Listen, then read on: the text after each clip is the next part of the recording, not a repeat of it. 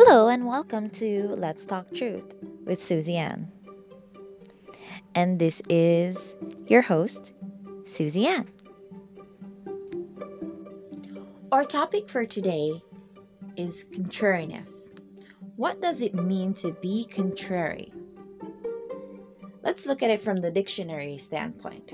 So, the dictionary definition for contrariness is deliberate and stubborn unruliness and resistance to guidance or discipline.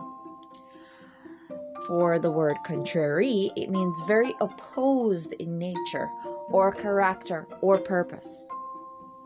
Now, understanding the meaning from a worldly point of view, let's look at what scripture has to say about it. Isaiah 5, verse 20 says, Woe unto them that call evil good and good evil, that put darkness for light and light for darkness, that put bitter for sweet and sweet for bitter. Malachi 3 verses 15 also says, And now we call the proud happy.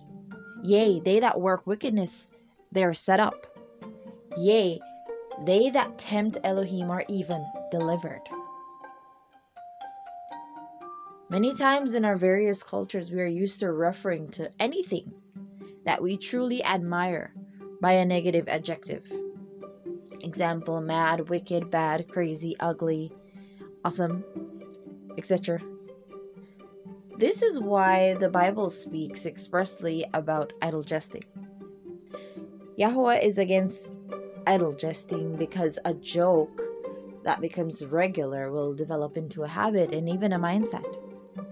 Which is where we have this speech impairment today.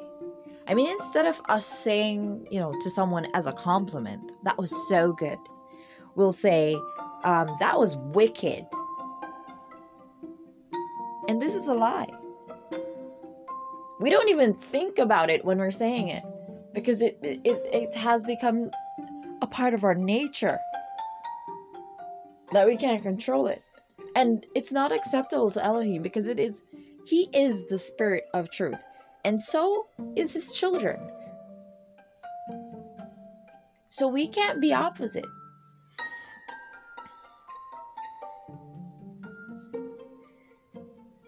In the next verse, it speaks of contrary believers and false prophets. Isaiah 30, verse 1 says, Woe to the rebellious children, saith the Adon, that take counsel but not of me, and that cover with a covering, but not of my spirit, that they may add sin to sin. Luke 6 verses 26 says, Woe unto you when all men shall speak well of you, for so did their fathers to the false prophets. And Ezekiel 16 verses 34 says, And the contrary is in thee from other women in thy whoredoms. Whereas none follow it thee to commit whoredoms, and in that thou givest a reward, and no reward is given unto thee, therefore thou art contrary. Now these are self explanatory. But for clarity purposes, let me elaborate. The Bible says that in the last days, mankind will no longer endure sound doctrine, but go seek their own teachers, these speak to the unrepentant and also the ministers who teach for only man's applause, hire, and not the truth. That's coming from Luke 16, verse 15. In Ezekiel, it points out how foolish we really are, both the unbelieving congregation and the false prophets, who follow the world's practices, but no one comes out of the world to follow the church. What are we then compromising for? The church is under the misconception that if they lower their standard, they will save more people or attract more people. The only thing this does is endanger the true believers while turning the church into an amusement park. Matthew 23, verses 15 says, Woe unto you, scribes and Pharisees, hypocrites, for we can pass, for ye can pass sea and land to make a proselyte, which is a convert. And when he is made, ye make him twofold more the child of hell than yourselves.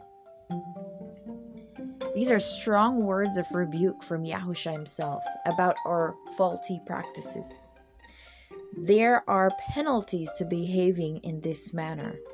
Yahweh does not force a man to repent, but if a man says he will, he must keep his end of the bargain. The next couple of verses talk about the penalties of perverting the belief. Leviticus 26, verses 21 And if ye walk contrary unto me, and will not hearken unto me, I will bring seven times more plagues upon you according to your sins. Leviticus 26, verses 27 to 28. And if ye will not for all this hearken unto me, but walk contrary unto me, then I will walk contrary unto you also in fury. And I, even I, will chastise you seven times for your sins. Yahweh warns us against contrariness. We have a punishment to receive along with others if we still don't repent. The punishments are not the end, though. There is a way out. Leviticus 26, verses 40 to 42, it says, If they shall confess their iniquity and the iniquity of their fathers with their trespass which they trespassed against me, and that also they have walked contrary unto me, and that I also have walked contrary unto them, and have brought them into the land of their enemies. If then their uncircumcised hearts be humbled, and they then accept of the punishment of their iniquity, then will I remember my covenant with Jacob, and also my covenant with Isaac, and also my covenant with Abraham will I remember, and I will remember the land. However, if we as baptized believers continue to act contrary as unbelievers, then the true believers are instructed to not keep company with us. 1 Corinthians 5, verse 11 to 15. Now, in Romans 16, verses 17, now I beseech you, brethren, mark them which cause divisions and offenses contrary to the doctrine which ye have learned, and avoid them. Also in 2 Peter 2, verses 20 to 22, he says, For if after they have escaped the pollutions of the world through the knowledge of the Adon and Savior Yahushua HaMashiach, they are again entangled therein and overcome. The latter end is worse with them than the beginning. For it had been better for them not to have known the way of righteousness, than after they have known it to turn from the holy commandment delivered unto them. But it is happened unto them according to the true proverb The dog is turned to his own vomit again, and the sow that was washed to her wallowing in the mire.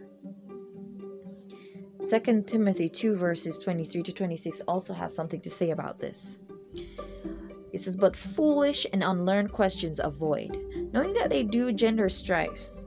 And the servant of the Adon must not strive, but be gentle unto all men, apt to teach, patient, in meekness, instructing those that oppose themselves.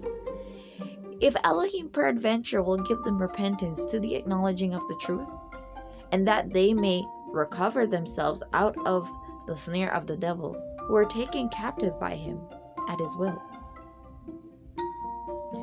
So, do what you say and say what you mean. Anything else is evil. And as we know, sin is the transgression of Elohim's law. So anything that is against his law is contrariness. In Hebrews 10, verses 26, and this is what I will leave you with. For if we sin wilfully after that we have received the knowledge of the truth, there remaineth no more sacrifice for sins. So let us think wisely and not walk as fools if we know what is right, let us do what is right. And let us watch ourselves circumspectly, watch over our souls. Yes, Elohim is the one that is making the change in us. But we also have to do our part and to make sure that we keep on the right path. Whether it's in our speech, our thought process, and our actions. Because we are supposed to be the light, the true light. The true light only reflects the truth, even the smallest things. Thank you again for tuning in. Until next time. To check out more of my stuff or to contact me, you can reach me at Facebook at little space kaleidoscope space girl or on Instagram at little underscore kaleidoscope underscore girl or on Wattpad at kaleidoscope the pen or on my blog on WordPress at little kaleidoscope girl with no spaces. Thank you for tuning in.